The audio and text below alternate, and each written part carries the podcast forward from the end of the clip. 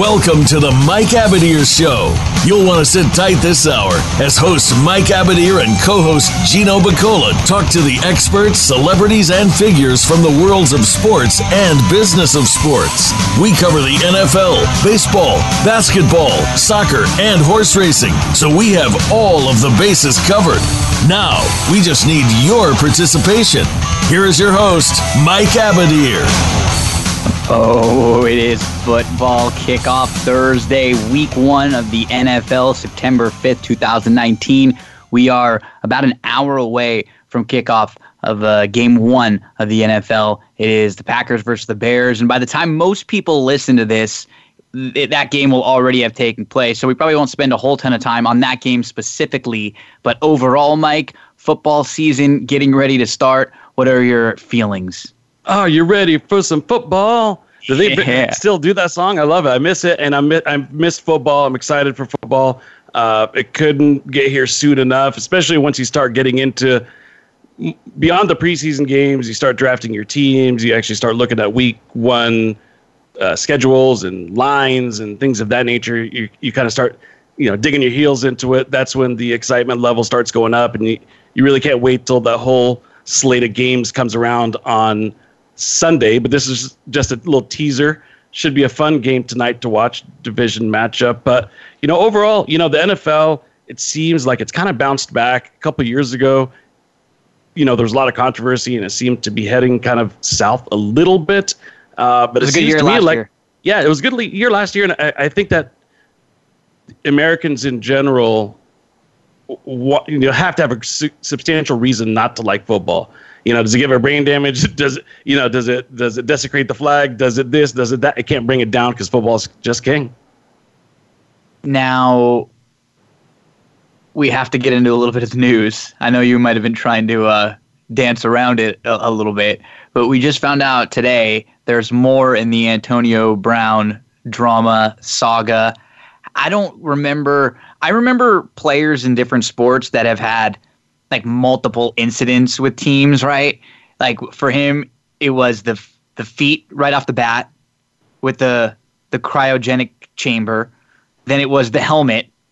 And now he got fined for missing some of his time in camp. Like any person at any job would get docked pay if they weren't there. And it's in his contract. It's in the writing. He posted a tweet, Instagram photo of the letter that was written to him by the Raiders where he got fined from Mayock. And he apparently was in some altercation with him at the Raiders facility earlier today. And now the latest tweet that I just saw 2 minutes ago said that the Raiders are preparing to play week one without him. They're not sure if there's going to be any type of official suspension or if he just won't be playing. Now, let me tell you this. Because I've talked to the Raiders, I've talked in-house, I have a little bit of information as to what's going on. And in essence, or essentially, Mike Mayock's been done with Antonio Brown for some time now. Sure. Okay. Gruden has, Gruden's admired Antonio Brown from a coach's perspective, and he's a coach's dream when his head is on right, obviously. Sure. That goes without saying. And so Gruden has kind of been like, Mike, let's save face because we're gonna look really stupid if this sink ships. The season just as a whole is gonna be kind of blindsided by this, and it's gonna send us in a negative momentum right out of the gate like this. So he's really been working on Mike Mayock from just calm down. This is just AB being AB. Let's see how it goes. If it was up to Mayock, he would have got rid of him a long time ago. The sense that I'm getting from my conversation is that at this point, Mayock is ready to void that contract and move on from him entirely. This is just a lot going on. Isn't that bizarre? And what's crazy? And what's crazy is like we see it with players all the time where they have played for a team for a while, kind of how Antonio Brown left the Steelers. But he hasn't played a game yet. That's the difference. I mean, all of this has happened, and he has not played one game for them. Like, how can you be so malcontent, so unhappy, so upset with the team who has? I mean, I know the Hard Knock stuff is all set up for the camera and stuff, but they've done a really good job of having his back through all this.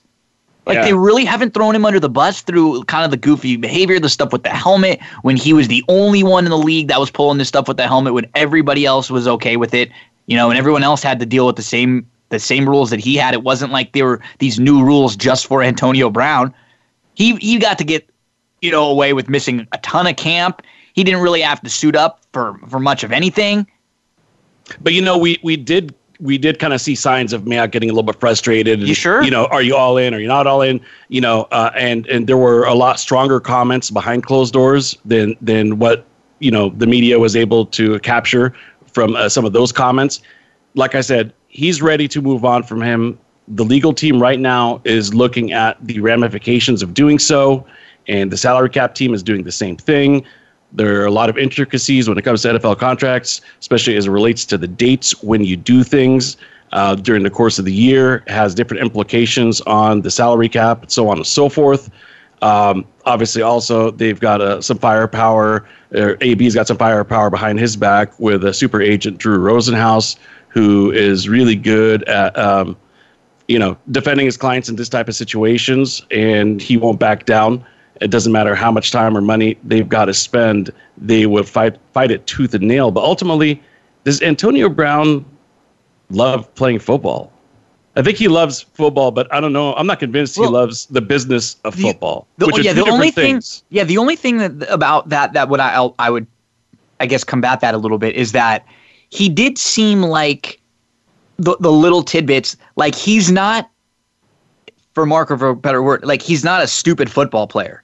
He's not someone who's just talented. Like, he seems to very much understand the routes, the playbook, what he has to do. And even in the little bit that he was with the Raiders that we saw, it seemed like that wasn't an issue for him. When they mixed him in, he already seemed to know and have a good feel for what he was supposed to be doing. So maybe not, but man, I'm kind of with, like, it's hard for me to build a strong case that says he does. I'm just saying I think he enjoys it and maybe even a student of the game, but maybe I don't know if he quite comprehended the money situation here and what he might have been giving up. Yeah, and you know, he's made comments before that, you know, he doesn't need football, you know, he's got enough money, he could walk away from football, and comments like that. This generation of players is a lot different. We've seen it with Andrew Luck. We've seen it. I mean, you and I were talking about all the players that people kind of forget that retire early. It just happened with Gronk also. I think there was a tweet that I sent that was floating around where there was like 15 players that you would probably not even realize that retired in the last year and a half that are like young players or players that still had a few years left on their maybe a good years left. So, yeah, we're kind of beyond the day and age where players are hanging on a year or two too long. You know, with a few exceptions. You know, maybe like a Gore or somebody like that. But even you know, with him, there's a compelling case to keep him on a team. He's still a little bit productive and a good mentor to some of the other guys. But I think we're long gone from that, especially when it comes to football, because they've made enough money where they don't need to continue playing. And they also, ultimately, well, I guess it really just comes down to this. If you've made enough money and you don't need to play, you want to be able to stay on your 2 feet, literally, and be able to walk out that door with grace, right? And I remember during the days when I worked with the Raiders, Jim Otto is a great example, 00 center for the legendary Raider teams.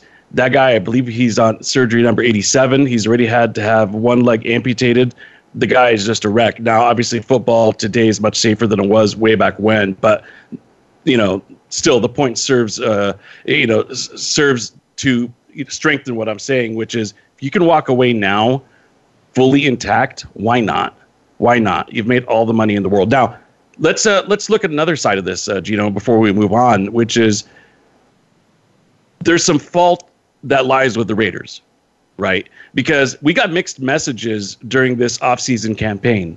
On one hand, they're trying to build with character guys, locker room guys, guys who love to play football, guys who avoid off-field drama, and that's how they built through the draft. Yet, when it came to free agencies or veteran players, you know, whether it's Antonio Brown or Vontaze Perfect, guys like that, I'm not so sure it's consistent with the message. Man, And this is, I think I had five. I'm in five fantasy football leagues, and one of them I took a swing with Antonio Brown. And even from more of a like just like a pure talent standpoint, this isn't a guy that like this is the guy who's still in his prime right now. I mean, he could legitimately win some games for the Raiders and completely change the complexion of this team. But what do you do? I mean, when is it too far? Sure. Is this year number 9 or number 10 for AB? Let's look. Keep talking for a second. Let me look. Yeah. Yeah. I mean, here's the thing. You have to imagine that what happened in Pittsburgh wasn't just a fluky thing. I'm of the mindset that when you're a team player, you find a way to get along with your coaching staff and with management. And if that wasn't happening in Pittsburgh, I don't see how it could happen or why it should happen in Oakland. Right? So, yeah, this will be year 10. Yeah. And you've been over 1,000 yards, in 2011, 2013, for almost 1,500, 2014, almost 1,700, 2015, 1,800, 2016, 1,200, 2017, 1,500. Even last year, 1,200 and missing the last game. And, he misses a game the last couple of years. So the guy's got it.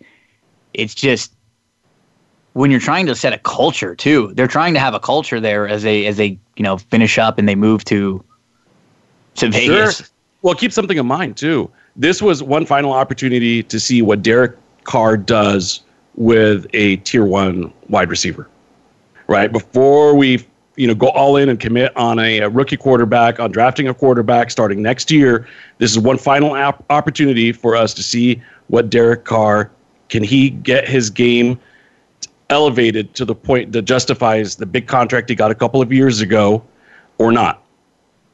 And now if Terrell Williams is going to be your number 1, a rookie, Hunter Renfro, a lot of unproven guys on the offense. A lot of even your tight end is running back. Someone coming back from the drug. He could be huge, Waller, sure. But he's a total question mark. Sure, Josh Jacobs. I mean, you just don't know where you're all question marks. He was the constant there. He was a safety blanket. Exactly. Brown. At least he was like Carr could struggle and Brown could still make things happen, break one off, and all of a sudden score a touchdown and just keep you in games a lot of the time too. Sure. So Gino, let's move on from one team that's got a tremendous amount of turmoil and instability to probably the most stable team in the National Football League over the last 20 years in sports, maybe. Absolutely, or maybe on all of sports. That's absolutely right. We're gonna bring in a friend of the show, Nick Underhill, who covers the Patriots on a daily basis, year-round basis for The Athletic Boston. Nick, good evening for you back east. How's it going in Red Sox land? It's going well. I'd say they're the most stable franchise in sports, like when players aren't like murdering people and the owner isn't getting investigated for weird things. And true. The safety isn't getting indicted for cocaine, and there's a lot of stuff, but somehow they just move right past it. They just keep winning games, and none of that stuff ever matters. But and that's a great point. Antonio Brown stuff is unreal. It is, and I want to hear your take on it. But let me jump in on what you just said there. Do you think there's something to that? If you win, does the media let the club off the hook?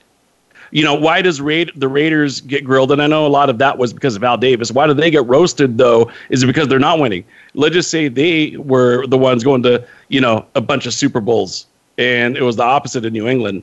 Would it change? The coverage, the attitudes, opinions? I think they do get roasted for a lot of stuff. It's just that, like, it's ineffective with fans because they don't care. They're winning games. They're winning the Super Bowl every year. And it is kind of hard to be, critical to a point where it's like, oh, this is going to screw up the team, and this could be the thing that undoes them all. Robert Kraft's, situation is going to be a distraction. No, it's not. They're going to go out and they're going to win their 12, 13 games and be back in the playoffs and make a Super Bowl run, and it's not going to matter. And I think the other leg of that is that Belichick just kills stories. Like, they signed Tim Tebow, and it's not a story because he just isn't going to talk about it. You bring up Tim Tebow and, he's practicing hard. We'll use him however is best for the team. And that's it. You get nothing from it. And they don't let Tebow talk to anybody. And, when he does, he's controlled in what he's saying. And, you know, how do you keep Tebow Manio going when there's no oxygen? Yeah, so it's, you know. He's been the same way. It's like he goes in and out, and you don't even really notice it. And if that was somewhere else, that would be a major story. Yeah, I mean, it's just the way they do things up here is it's crazy. I mean, it's hard to write even just a story about, you know, the personality of a linebacker just because they don't talk about it. Hey, you know, who's the funniest guy in the linebacker group? Oh, we're all funny. Yeah, but who tells the best jokes? Everybody tells good jokes, and it's just that's it. You can't do anything. They know how to play the game, and then when the stuff pops up, it's a story for a day. You say it happens, but there's no reaction, and so it goes away, and that's it.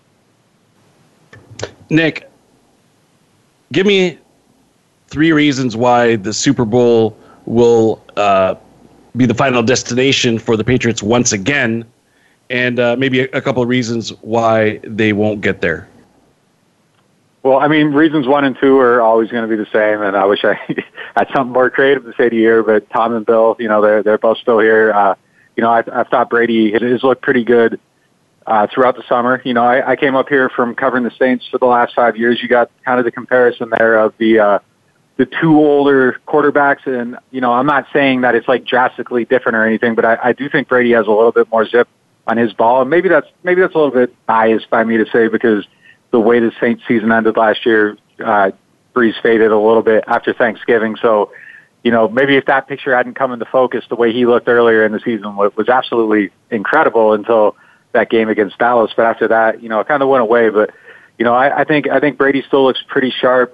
You know, Belichick's always going to be Belichick. And then the other reason is I just think their defense is kind of loaded top to bottom. They're secondary is probably one of the best in football. You know, Stephon Gilmore is, you know, if not the best cornerback, one of the top 2 or 3. Then behind him, they got J.C. Jackson, an up-and-coming second-year player who played very, very well last year. Jason McCourty, solid. And then, you know, the group of safeties are really good, too. The linebackers are it's just stacked top to bottom on that defense. So, you know, I think they're going to ride that, and they're going to, you know, they lost their center, David Andrews, so that's a little bit of a hit on the running game, which they're going to try to ride throughout the year. But, you know, that's another area where they have just really good coaching with Dante Scarnecchia. Ted Karras is presumably going to step up and take that center role. So I think they're going to ride that running game. The defense is going to be really good. And then, you know, when they got to lean on Brady, he's still Brady.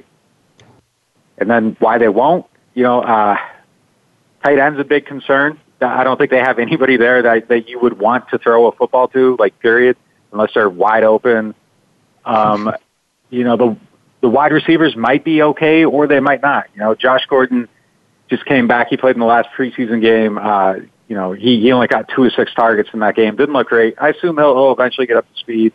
You know, Demaryius Thomas was solid in that game. That was the first look at him. But he's coming off a torn Achilles. He's very old, and you know, he could fade too. So if those 2 guys don't work out, how they move the ball through the air could be a little bit problematic. And, you know, really that's really the only issues there unless you see, you know, the possibility where Brady looks like a 40-year-old quarterback all of a sudden, then that could be an issue too. But other than that, I mean, you know, I think they'll probably make another deep run, and you got to get a couple of those bounces, you know, to go your way to get to the Super Bowl. But, you know, I think they definitely have the talent to be in the mix. And yeah, and what's been nice about the division for the last few years is that there really haven't been any teams to kind of jump up and be good for a sustained period of time. Maybe the Jets had a couple years where they were there and competitive with the Patriots, but when you kind of handicap the division again this year on paper, it doesn't really look to be that strong. I think maybe the Bills and the Jets are making some strides, but Miami definitely is taking a couple steps back. They look like they're going for a super tank mode this year. How do you handicap the Patriots against this division this year? It looks like it should be a pretty good opportunity for them again to get 5 or 6 wins. Actually, Nick, yeah, can I interrupt you before you jump in on that? Can you hang with us for a quick sec while we take a really fast commercial break, and then we could get your scoop on that? Yeah, we're good. Let's do that. Okay, let's take a quick commercial break. Stay with us. We'll be back with Nick Underhill from The Athletic Boston.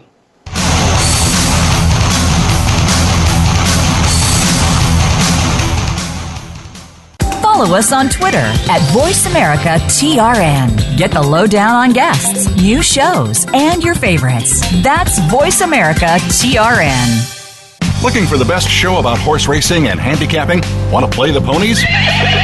Join us every week for Winning Ponies with John Englehart, racing's regular guy, where you'll go inside and behind the scenes with the top jockeys, trainers, agents, and handicappers in the world of horse racing. This show is the perfect complement to the Winning Ponies handicapping website. Listen for top plays for the weekend and the spot play of the week, and win prizes just for calling in. Winning Ponies with John Englehart is live Thursdays at 8 p.m. Eastern, 5 p.m. Pacific on the Voice America Sports Network. Have we got a high-energy, all-access sports show for you? It's Outside the Huddle, starring Lemont Williams. Each week, join Lemont as he takes callers, discusses the week's top stories in the world of sports, and sits down with active and former players to discuss their transition from sports to business. Outside the Huddle is a great resource for players making career transitions both on and off the field. Tune in Wednesdays at 8 p.m. Eastern, 7 Central, and 5 Pacific. For Outside the Huddle on the Voice America Sports Channel. Want to experience football from the perspective of a former player who also has coaching experience? Tune in to Sports Info UM with Darryl Oliver. He'll talk about the draft, play-by-play, and even what's happening in the offseason. Darryl has the connections and the knowledge to bring you the inside stories of the game's past, present, and future. He'll cover the camps, on and off the field, and everything else, football and beyond. Sports Info UM is heard Mondays at 7 p.m. Eastern, 4 p.m. Pacific, on the Voice America Variety Channel. Stimulating talk gets those synapses in the brain firing really fast. All the time. The number one internet talk station where your opinion counts. VoiceAmerica.com.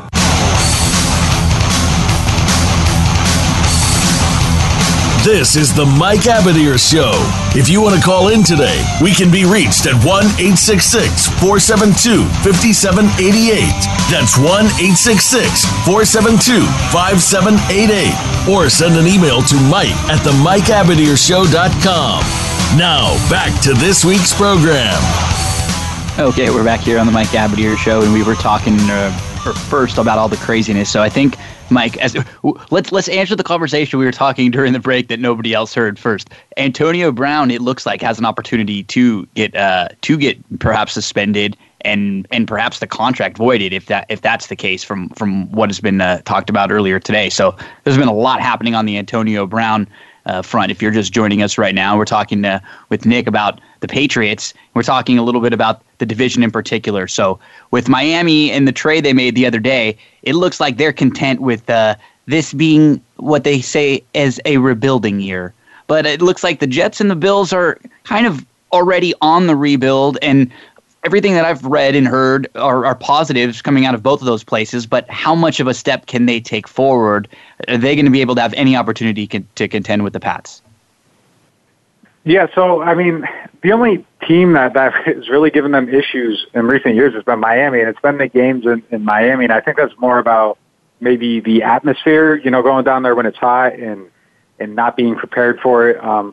And actually, I think, you know, they had joint practices in Nashville second week of the preseason, and I think maybe that was to kind of prepare for that atmosphere and everything. But like the talent there is just so bad that if everybody in that division doesn't sweep Miami, I would be kind of surprised. It seems like they want to lose every game anyhow. So I think Miami would be mad if they didn't get swept by everybody in the division too. So you know, it seems like the goal there is definitely the number one pick. You know, the Jets are maybe the one team that I'm kind of keeping an eye on a little bit. You know, I know there seems to be some optimism around Sam Darnold, you know, around the league, but I'm not totally quite convinced yet. I need to see a little bit more out of him before I kind of look at them as a team that can possibly threaten the Patriots. And, you know, the Bills' defense is really good. They got a lot of players there, so you can never count that out. But, you know, overall, I think it's like you said, this division is still something that I think plays very well into the hands of the Patriots. And even if they aren't maybe as talented, you know, as they were 2 or 3 years ago, you know, the rest of this division not quite being there, I think, helps them out a lot. You know, you'd mentioned earlier that, you know, the Pats don't have a tight end target. And you were just tweeting, actually, about Gronk. And amazing when you see those photos as to how much weight he's lost. I mean, he was just playing in a you know, Super Bowl a few months ago. Yeah, it's crazy. He looks skinny, right? I mean, the weight fell off him very, very quick. He definitely doesn't have that muscle mass that he had. There is a lot of talk. People want to talk about him possibly coming back. I don't see it. Even if you judge from his words, he kind of, threw a little bit of gasoline on the fire this past week, but he was promoting some CBD oil, the health benefits of it. And, Gronk talking about, oh, well, I could still play football, is going to get everybody to talk about, oh, well, Gronk was, said this while pitching the CBD oil. So it was a good marketing ploy. But, at The Athletic, we talked to him after that. And he kind of, let it be known that his heart wasn't in it and the desire isn't there. And you can see that in his body. He's not working out the way he used to. If he wanted to play, he'd need to gain 20, 30 pounds back. How quickly can that happen? And I don't see it. I think he's quite a ways off. Maybe a year from now, if he doesn't find something else to do that gives him a little bit of life fulfillment, maybe he makes an effort to try to play football again. But I think if he finds anything to put his passion into, it's going to be a wrap for him. Yeah, plus it doesn't sound like he was, kind of living life on a daily basis with joy. He kind of lost that joy. Right. Doesn't seem like he was very happy. I mean, so much so that, he got a little bit teary-eyed when he was talking about it. So I don't really see that happening either. Nick, before we let you go, prediction time. Whether it be for the Pats or just a Super Bowl prediction overall, how do you see the season playing out?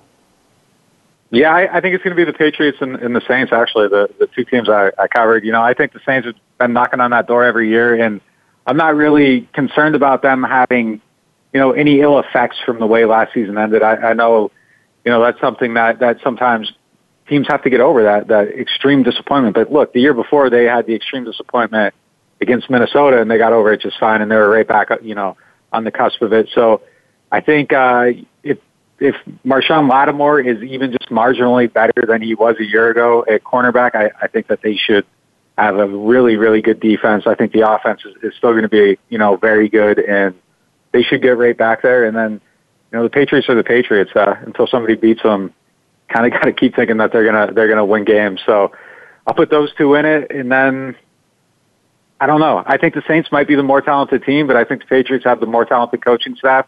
So I got to go with the coaching. There you have it. Nick Underhill, Pats, Saints, Super Bowl. That would be pretty epic from a legendary quarterback perspective and two wonderful head coaches. As always, Nick, thank you. We'll check back in with you as the season progresses. Thanks, Nick. Hey, thanks for having me. Good luck.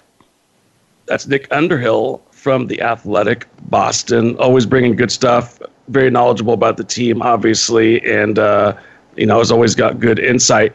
Gino, let's use this opportunity until we have our next guest join us for some of our predictions. Let's maybe approach it from who are the division winners and wild card teams from each conference. Okay. You want to start? Sure. I have in the AFC, we'll start with the Patriots, who I think they're going to win it. I think Kansas City is going to win their division. I will take Cleveland in what I think is going to be the most competitive division in football the best division of football with three really good teams that might all win double-digit games. And then a team that I am very high on this year, a team that you were very high on a couple years ago. I think they're going to win their division. I think they're going to make the playoffs. I think they're going to upset a couple of good teams, and you're going to see in week one, they're going to be one of my plays, the Jacksonville Jags. I think they're going to win their division. So those are my four division winners. You just stole my thunder there, and actually that is also maybe stealing a little bit of thunder from our next guest. Gino, let's put our selections on hold and get to our next guest so that we can get some insight from him. Tony Pauline from the Pro Football Network, used to be with Sports Illustrated, been around the game for a long, long time. Tony, good evening. How are you, my friend? Hey, Tony. I'm okay. Nice to speak to you after a long, long while. Yeah, it's been a long time, man. My co-host Gino and I, we're just talking about Jacksonville. He's just started talking about Jacksonville, and I know you're pretty high on them too. Yeah, as I texted you earlier, I think they're going to win 9 games or more. I think you've seen a over the past 2 weeks, you've seen a major upheaval in that entire AFC South. I mean, from Andrew Luck retiring, which now probably moves Indianapolis from a team that could have won 12 games to a team that may win 7 or 8 games. I do like Jacoby Brissett, but I don't know that he's going to win more than 8 or 9 games. The Texans, obviously, with all their moves, we'll have to see how it works out. It looks good on paper, but we'll see how it translates onto the field. And then you got Jacksonville, who I think they made a lot of good moves in the offseason. Obviously, the big move was getting Nick Foles. I think they had a very good draft with Josh Allen, who's going to improve their pass rush. You bring in Ryquell Armstead in case Leonard Fournette goes down with an injury. I think Ryquell Armstead would be good as a spot starter. They improved their offensive line with Juwan Taylor, who's now their starting right tackle. They improved their tight end position with Josh Oliver. Granted, these guys are rookies, but you've got a lot of veterans there. You got a veteran quarterback in Nick Foles. So I think. They come into the season answering a lot of the questions that they had after the 2018 season was over. Very interesting. I think that you hit it on the nose with that division being in a little bit of upheaval. And, obviously the way Deshaun Watson's played, I didn't realize this, but Deshaun Watson is the first quarterback in NFL history as a starter to have 100 passer rating or above in his first 2 seasons. Just a quick thought on kind of his progression from Clemson and being a constant winner there to, what he's done in the league so far when he's been healthy. I think he's done much better than I expected. I always was concerned about his downfield accuracy. I was always concerned about his accuracy on the lateral passes. But, he was always a good athlete with a strong arm and a high-quality person. I mean, he was always a guy who was a leader at Clemson. He's a leader on the field. He's got his priorities in line. And, the fact is Bill O'Brien has had a lot of success coaching quarterbacks. And I think O'Brien has had success, or basically transitioned that success into, getting Deshaun Watson to where he is. The irony of it all is, if you remember the night that the Texans selected Deshaun Watson, they made a big move up into round 1 to get him. And the NFL Network showed that war room.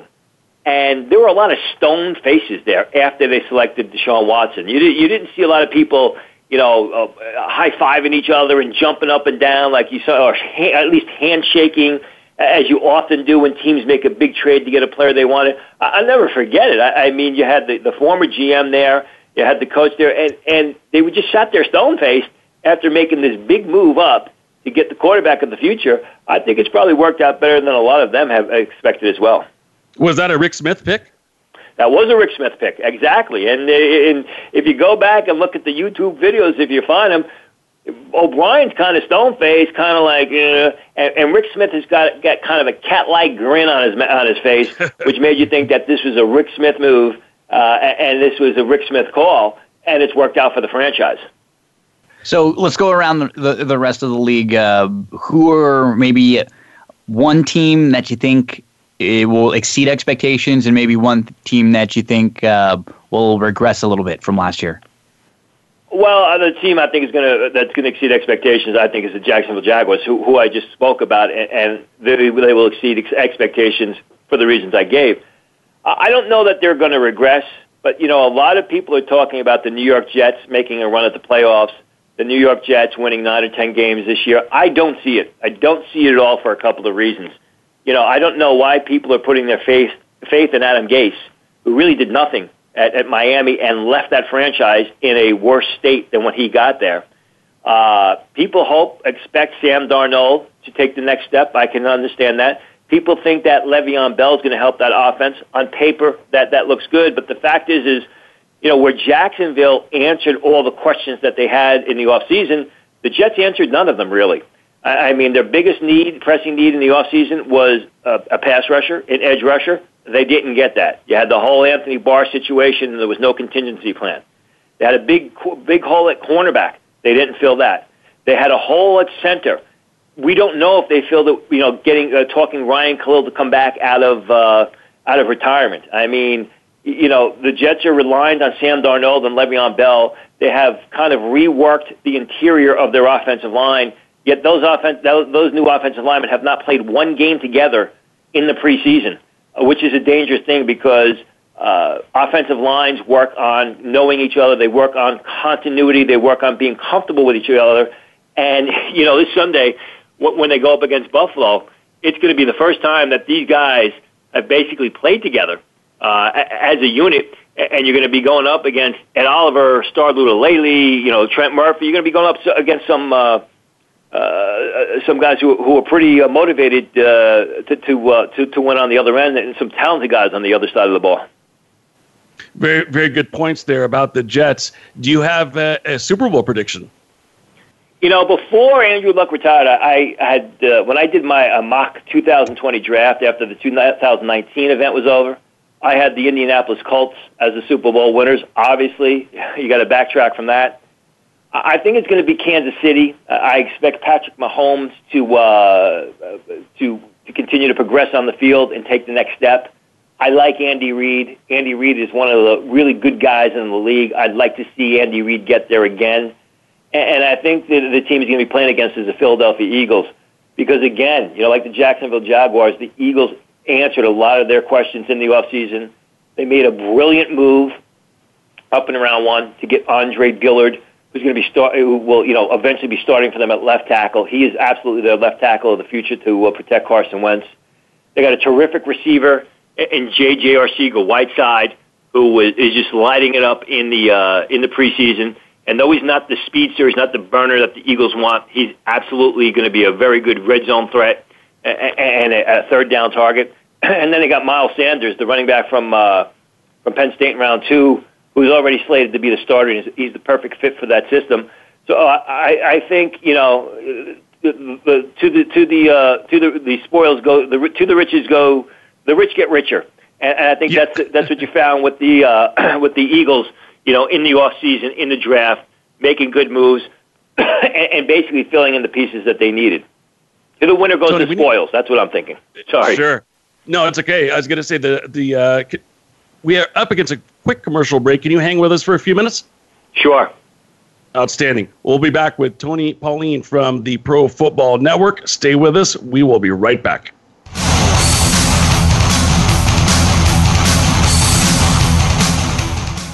Become our friend on Facebook. Post your thoughts about our shows and network on our timeline. Visit Facebook.com/Voice America.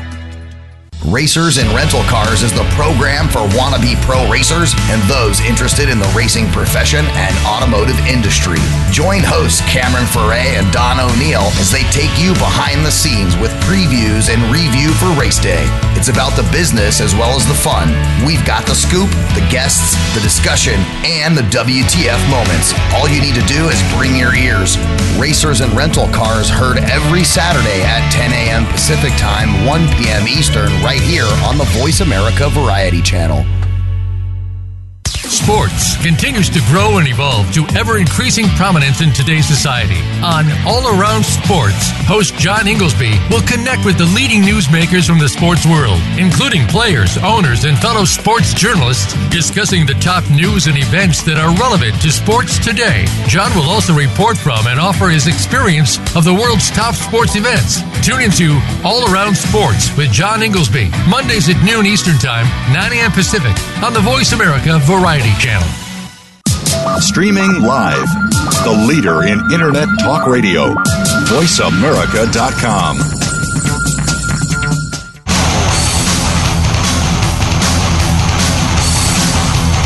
This is the Mike Abadir Show. If you want to call in today, we can be reached at 1-866-472-5788. That's 1-866-472-5788. Or send an email to mike@themikeabadirshow.com. Now, back to this week's program. Back here, closing things out, opening week of the NFL. And we are talking with our second of, I believe, three guests that we're going to have for you today. And, Mike, I believe you were interrupted right before we took the break. Where were you? Yeah, Tony. So, you know, I actually lost my place as to where we're at, but I think you were kind of talking about Super Bowl predictions and things of that nature. And then I was going to jump in and ask you about the Pro Football Network and for you to kind of share with our listeners what you guys have going on. I've taken a look. It's pretty good. seems like whether somebody's looking for, just straight football insight, or if they're in on the wagering side or the fantasy football side, you guys have it all. That's basically it. I mean, in the past, I've run sites that were just draft-oriented because I'm primarily an NFL draft guy. Some people actually think I'm pretty good, and I know what I'm talking about. But fantastic. What Pro Football Network does is it basically fills in all the blanks, as you said. I mean, there's something there for anyone. So it's not just draft content. It's, if you want to get some ideas as far as wagering is concerned, and I'm not a wagerer, but there's a good section there. Fantasy football, just general NFL content, some general football content. It's a little bit of everything to keep people busy, and we have a real good draft section. As far as the NFL draft is concerned, there are stories on every single 1A team, bowl championship series team, whatever you want to call them, and the pro prospects that are on can be found on those teams, assuming there are pro prospects on those teams, not just seniors, but guys that are juniors, redshirt sophomores. It's basically. It'll keep the reader, it'll keep the viewer busy because there's a little bit of everything for everybody. And tell us maybe a little bit about the data lab. That's a lot of techno jumbo mumbo to me. So, it's, if you're into that sort of thing, I mean, listen, everybody's into metrics and all that sort of stuff today. I'm still old school. I watch the film, and I base on the film. But everyone's into all these metrics, and that's fine. There is absolutely a place for that. But that is what the data lab is based around. Good stuff, my man. Well, we're really happy that you've made a few moments to join us. I know you're super busy today and leading up to opening day here. But we'll continue to tweet out the link for this show. And also for the Pro Football Network as well. And we look forward to bringing you back on with us as the season goes on. Mike, thanks for having me. It's good to speak with you again. Thank you. That is Tony Pauline with the Pro Football Network. And, Gino, right before he came on, you were just kind of going through the AFC. Yeah, Pats, Jags, Browns, Chiefs as my division winners. And then I'm going to have Chargers, Baltimore in, and the teams were right on the outside looking in, Pitt and Houston. Interesting. Okay. My division winners are New England, Jacksonville, Kansas City, and Pittsburgh. My wild cards are the Texans and the Chargers, and my outside looking in are Cleveland and Baltimore. And the main thing about Cleveland, I mean, and I've seen kind of what the metrics and analytics numbers, what win total they come up with, and a lot of the hype and things of that nature. Man, I'm just not sold on having a head coach that has only been a coordinator for 2 months of his life, running backs coach beforehand. He knows offensive linemen pretty well, but that's a very daunting task to take somebody who's really never been anything beyond a position coach to take a team to the playoffs. Head coaching isn't that easy. And it's kind of the same, on the flip side of the equation, a lot of people are pretty high on the Jets, and I completely agree with Tony Pauline. And I know you heard me complaining a lot about Gase last year. Yeah, I don't think the Jets are going to be very good this year either. Yeah, and it's too bad because I have watched a little bit of Sam Darnold this preseason, and he's looking like he's taking the next step forward. I mean, I think he's going to be a pretty nice NFL quarterback, but not with Gase at the helm, man. Just not big on him. So let's move over to the NFC. I have the Rams, who I think are going to not be quite as dominant this year. They have a pretty tough schedule. The Eagles, I think, might be one of the best teams in football. The Saints and the Packers, I have as my division winners there. I have the Falcons and the Seahawks. So outside looking in the NFC, which I think is much tougher than the AFC, I have the Cowboys, Bears, Vikings, and Panthers on the outside looking in. Yeah, NFC was really tough for me, man. It was really tough because, there are a lot of teams that can be somewhere between the 8 to 10 win range. 100%. That right there. Yep. Yeah, and a field goal here or there could make the difference. And there's a couple of these games, like week one, like a game like Falcons-Vikings. That could be a huge game at the end of the year as far as like wild card seeding is concerned if those teams don't win their divisions. Sure. Tiebreakers and conference wins and all that kind of stuff. And it seems like, right out of the gate, there are a couple teams out there where you know, if they don't start off like 2 or 3-0, they may be in deep mm-hmm. trouble. You know, just one quick example of a team that's probably not a contender, but like the Raiders. I mean, I don't know if you've seen how long they go between home games. It is ridiculous. If you include a game that's scheduled as a home game, but it's internationally played. So that, to me, it's not a home game. You know what I mean?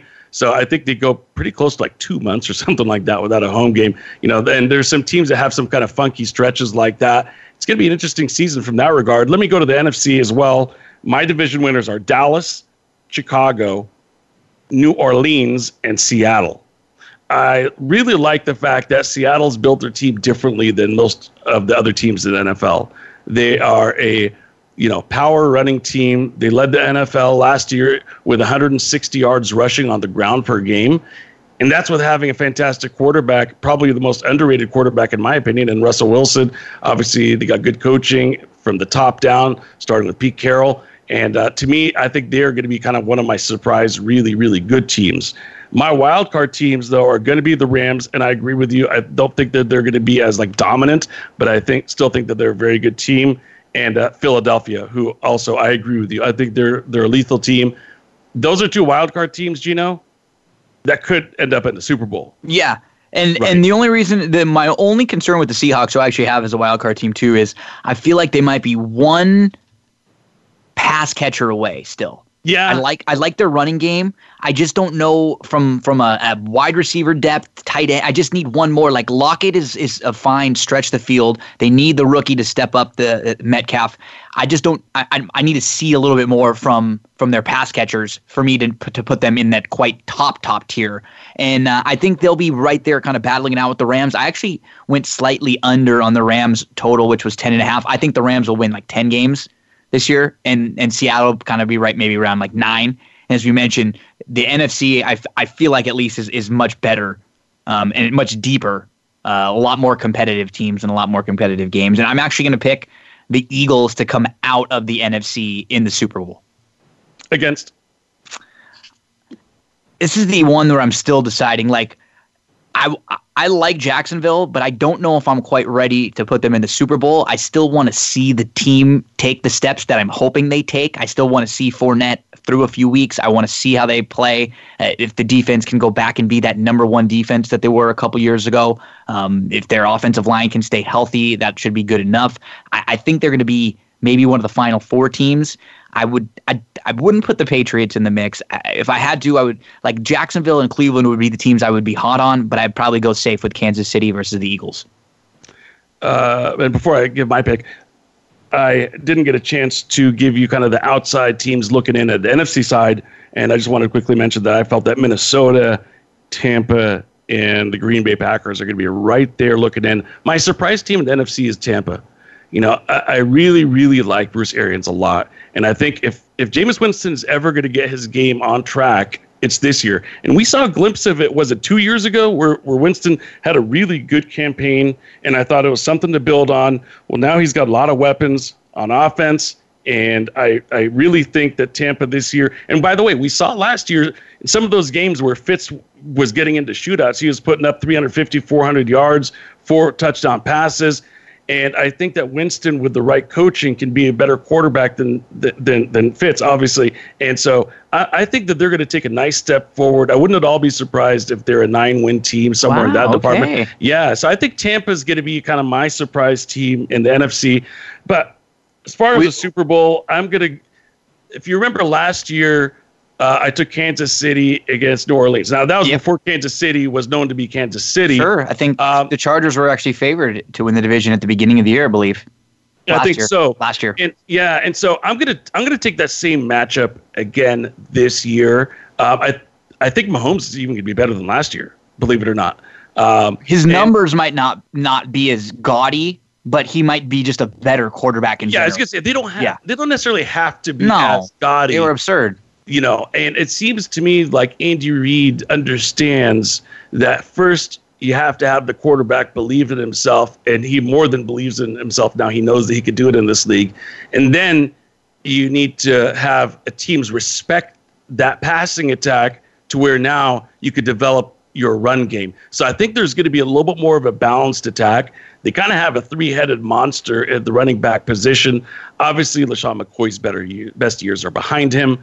But, you know, I think the other guys that are there are more than competent, and I think it's going to give them an ability to really have a video game-like offense. I really do. And I think the Saints, you know, they're better on both sides of the ball, if you could believe that. And, you know, a lot of people are talking about Drew Brees. You know, last year he had a ridiculous year.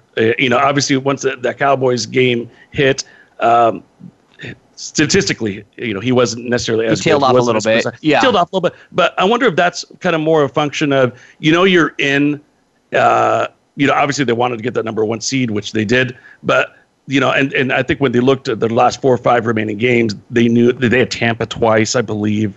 You know, they didn't have necessarily a really, really tough schedule. So I don't know if they went on cruise control or what exactly, but it looks like he's back to kind of being Drew Brees from the little amount that he's kind of displayed. So I'm thinking Kansas City, New Orleans, and I'm going to say that the Saints do win the Super Bowl and Drew Brees retires immediately afterwards. So our buddy Nick, Mr. Guru Nick, who's in the fantasy league with us, Nick Laser, he said, Jags, put down the Foles Kool-Aid. It will kill you. It's Houston's world, and we still live in it. So he's listening out there. Good to hear from you, Nick. Best of luck this year in the fantasy league. My reason for liking the Jags isn't really even – I think that Foles will be huge for them.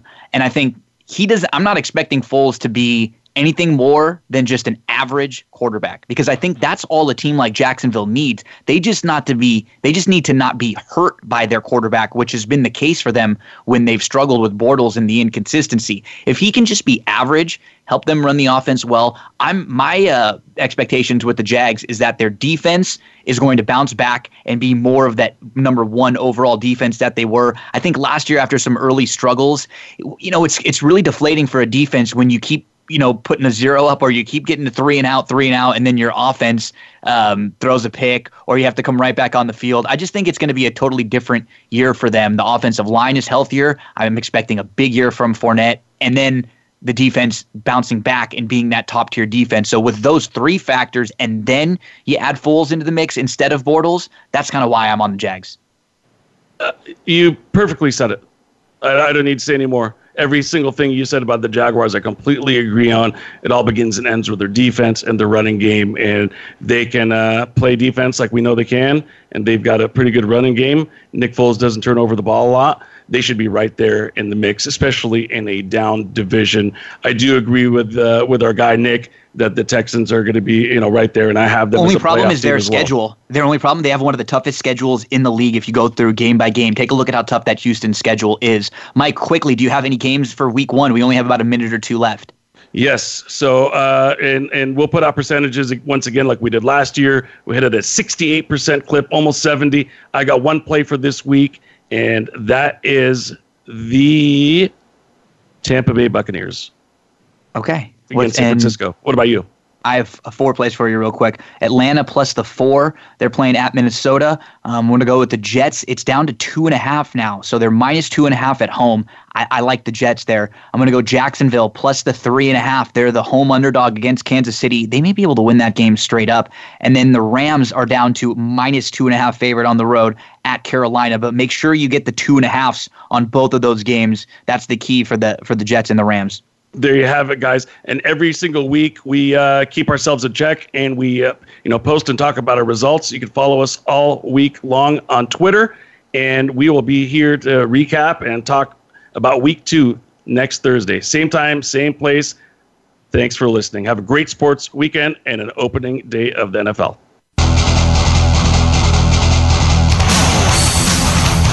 Thanks for joining us this week for the Mike Abadir Show. Please tune in again next Thursday at 7 p.m. Eastern Time and 4 p.m. Pacific Time for another show with Mike and his co-host, Gino Bacola, on the Voice America Variety Channel. Have a great week.